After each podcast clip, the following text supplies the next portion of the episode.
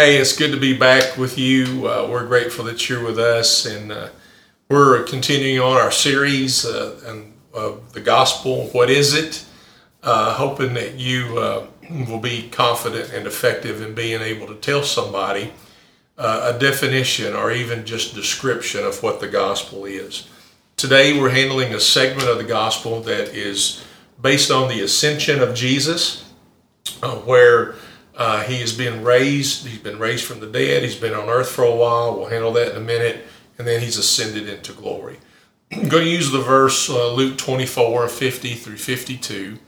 And let me read this uh, to you and with you. It says, Then he led them out as far as Bethany and uh, lifted up his hands. He blessed them. And while he was blessing them, he left them and was carried up into heaven. After worshiping him, they returned to Jerusalem, and they did that with great joy. Let's pray together. Father, help me to be a plain preacher today, so plain that even the smallest child can understand me. Help me to be in tune to your Holy Spirit. Any word of knowledge you give to me to speak to a person or their situation, if you prompted me with it, Lord, I want to be obedient to speak to it. And then you look at all of us today, uh, everybody listening or watching or both and uh, you see us all, but you see me differently because I'm a teacher, your preacher, and upon me is a greater and a more strict judgment than anybody listening or watching. And I know that, and I accept my place in rightly dividing your word. It's in the name of Jesus I pray, his name that I preach. Amen. Uh, we're dealing with the ascension today. I've already told you that. It's often referred to as the overlooked doctrine. Um, in in theological terms, it's referred to as the heavenly session, meaning he's ascended to glory in a place of authority, which we'll get there in a second as well. Uh, remember, he's been raised from the dead. Uh, he lived on earth for 40 days. It's a physical resurrection. This is not a spiritual resurrection. This is a physical resurrection. And he's seen eating in these 40 days. He is uh, fixing breakfast, a meal for his disciples. He's appearing to many, shows his scars. Just even these little things that I'm bringing up to you now uh, show that it was a physical resurrection. That's very important because uh, belief in that time, uh, cultural belief, they often spoke of a resurrection, but they didn't know how to figure it out. So a lot of times it was a, a spiritual resurrection, meaning the soul goes to eternity um, but here, Jesus is raised bodily, and it's very important. Uh, it is uh, the ascension that we're getting to is also going to be a physical, bodily ascension that he absolutely is there in bodily form. So it's going to, we're going to try to show you today that the ascension is essential to the gospel message and it is essential to a definition of what the gospel is. I'm going to give you three things today. One is that the ascension places Jesus in a place of authority, the right hand of God. The ascension places Jesus in a heavenly place so that he intercedes for us. And then the ascension places Jesus in a heavenly place to direct the church and to send the Holy Spirit. And we're going to be dealing with all three of these. So today, the first one is uh, the ascension places Jesus at the right hand of God.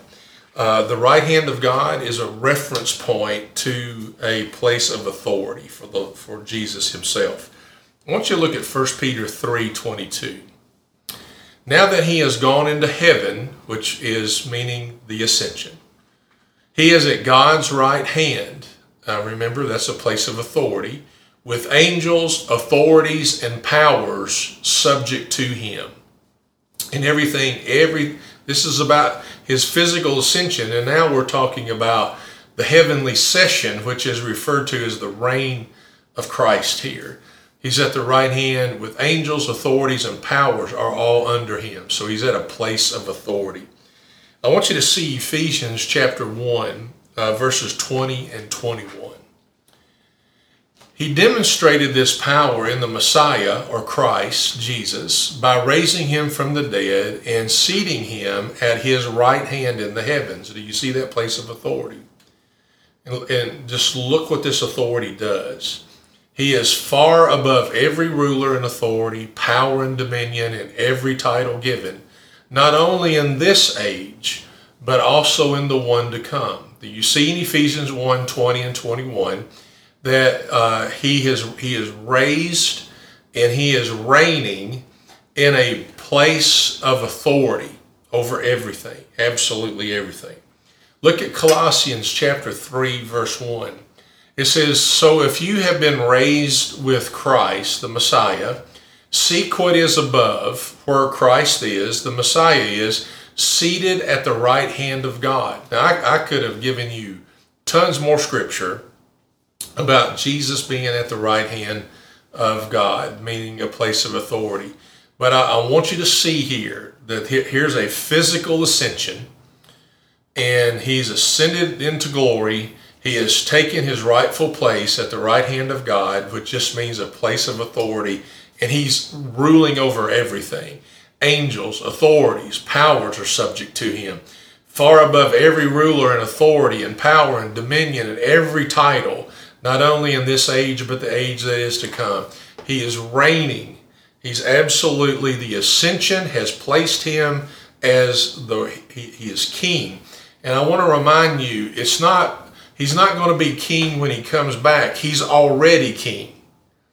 And he's sitting at his rightful place of authority. So I want you to see what the ascension does physical, bodily ascension. And he's reigning there at the right hand of God, which is a place of authority over absolutely everything. The second thing I want to show you about the ascension is it places Jesus in a heavenly place so that he can intercede for us. I want you to see this past the cross, past the grave, past the resurrection, past the ascension, he is still on his plan of rescue, always on his plan of rescue. I want you to look at Romans chapter 8, verse 34. Who is the one who condemns, Paul writes? Christ Jesus is the one who died, but even more has been raised. He also is at the right hand of God, meaning the authority that we just handled, and look what it says he does. He intercedes for us. He is absolutely there for you and on your behalf. I want you to look at Hebrews chapter 9, verse 24. For the Messiah, Christ, did not enter a sanctuary made with hands, only a model of the true one, but into heaven himself, which is now the, the ascension so that he might now appear in the presence of God. And look at those last two words for us. He's, he's not only sitting at the right hand of God because of his authority that's been given to him and that he has as king, but he's there, placed there strategically uh, to intercede for us and on our behalf. Look at 1 John chapter 2, verse 1. John wrote this. He says, My little children, I am writing you these things so that you may not sin. He really doesn't want that to happen to you. But if anyone does sin, we have an advocate with the Father, Jesus Christ, the righteous one. I want you to see how Jesus, the, the rescue plan, the focus plan, for me and you to stay focused is on Jesus himself, and it is, he's an advocate for us. I want you to look at Hebrews chapter 7, verse 25. I'm not done leading this point here. Therefore, therefore he is always able to save those who come to God through him, since he always lives, even in resurrection form and in ascension form. He always lives to intercede for them. I want you to see he's at a place of authority. I want you to see that he's at a place where he's interceding for all of us. Listen, when I when I read this this this one point right here, I, am gonna I could put two of them together, but just this one point where he intercedes for us, we're still in the pandemic. We're not out of it. It's been ebbing and flowing. Uh, people think there it may ebb and flow for a number of years. There are times where it's you, you know not not as bad, and then there's times where variants are going to come, and we're going to have to handle those, and there'll be ebb and flow. there's a lot of things. I, I was talking to a person the other day about a specific date next year, and I said, "Listen, that's a that's a long time off." And I I said a lot can happen between now and then. But you know, before the pandemic, I don't, I don't know that I would have said it that way. I would have said it with certainty about another date. Now I don't say it with as much certainty as I did before. But let me tell you where I rest in that. I, I rest in the fact that Jesus is at the right hand of God in a place of authority over everything.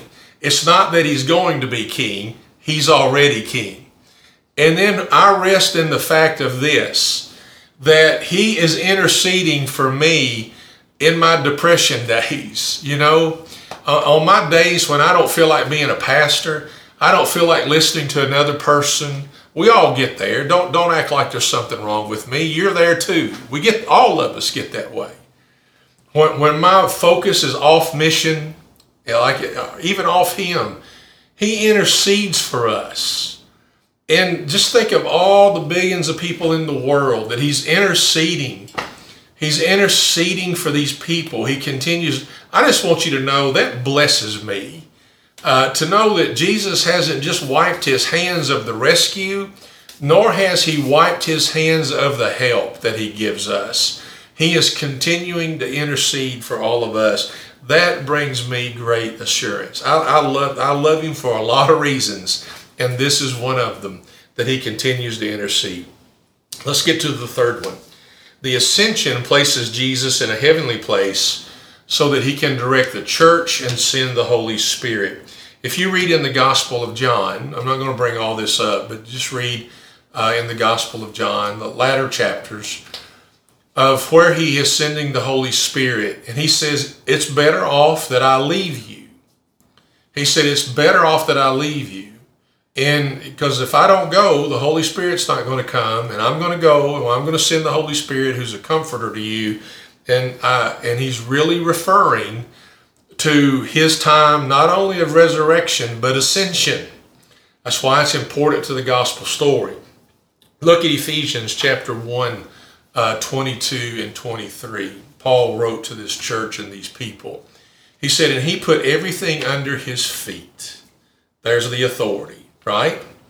And appointed him as head over everything for the church uh, this this even is a reference to ascension, which is his body, the fullness of the one who fills all things in every way.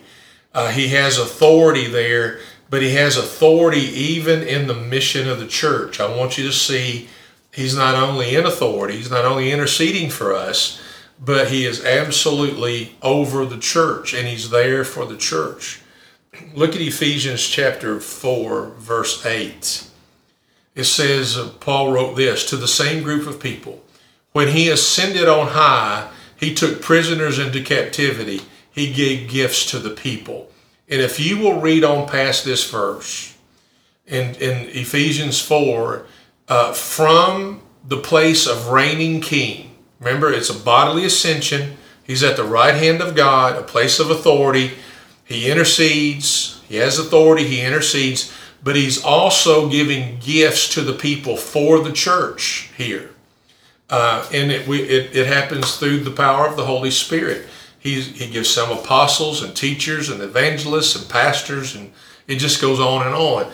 Uh, but he's gifting the church from this from this heavenly session. He is gifting the church. I want you to look at Acts chapter 2, verse 33. I've grown to love this verse. Therefore, since he has been exalted to the right hand of God, which is talking about ascension, and his reign as king, and has received from the Father the promised Holy Spirit, he has poured out what you both see and hear. From there, the Holy Spirit is being directed, is being poured out to us. Uh, the church is being strengthened, being gifted and he is the head over the church and he's doing it from that right hand of God position, that place of authority. Interesting, interesting part of this verse here, Acts chapter 2, 33, is the very end of it. He has poured out what you both see and hear. It's it, it really the Holy Spirit is really for you to experience, not just to know He's there, but to experience Him, to see His work, and even to hear the wisdom and, and the voice of God through the Holy Spirit. He says you He has poured out what you both see and hear. I, I pray you're seeing and hearing the work of God and this just the majestic whisper of God and His wisdom and what He does in being able to lead us. So I want to tell you, some some people are going, well, you know, I wish the Lord was back here on earth. Well, I'm I'm, I'm not against that, and there'll be one day He returned. That's next Sunday sermon. We will talk about that. But in the meantime, He's exactly where I want Him to be. Do you understand that? He's exactly where we want Him to be. He's at the right hand of God, authority over everything. He's interceding for Jethro and Jethro doesn't feel like taking another spiritual step, you know, another step in the kingdom. And I know you can be that way too. He's there interceding for us. That that blesses me. I pray that it blesses you. From this heavenly place, this heavenly session, he is directing the church. He's empowering the church. He's gifting the church and he's sending the Holy Spirit and he empowers the church through the Holy Spirit. He's doing this all from the right hand of God, a place of power and authority and all that is there invested in him. He's exactly where we need him to be authority, interceding, and directing the church and the Holy Spirit. So, what does this have to do with the gospel? Here's what it has to do with the gospel Jesus came on mission and his mission was to save us. I'll use the word rescue us. Same thing. He came to rescue us. His mission was to go to the cross and not only die for our sins, but take on the wrath of God, and he knew the wrath of God. His mission was to beat death in the grave, and he did that through the power of the resurrection. He's done all that. And then, if we're not careful, we will stop the gospel message right here I mean, we won't even include his return. A lot of times it's he's been raised from the dead, he's beat death in the grave, and we stop it. And you have got to see that he continues on. Our Savior has not quit his work. He does not stop at the resurrection. The ascension has only exalted him to a place of even more work for us place of authority, place of intercession for us, and directing the mission, the church, and empowering the church through the power of the Holy Spirit. Don't you see? He has never quit being Savior. And a lot of times it is, a, that's why it's a heavy focus on cross and resurrection. But it doesn't stop with him being raised from the dead. The gospel story is we have a Savior that is continuing to reign on high. We have a Savior that is continuing to intercede for us, and we have a Savior who is empowering the church and directing the church through the power and the gift of the Holy Spirit. And He's not quit being Savior. I want you to hear that. I, I, I think this is amazing news that He has not quit doing it. His grace is still sufficient for us. His mercies are new every day, all because of what He is continuing to do on His mission. Just remember this He is still rescuing. And I am so thankful that my Savior is alive. I'm thankful for the ascension because it just continues the gospel story, and the gospel story will go on for all of eternity. Amen and amen. It's good to be with you. Uh, remember, we love you, and what do we say to each other before we leave this place? Grace and peace. Make sure you live in both of those. Okay, God bless you. See you again next week.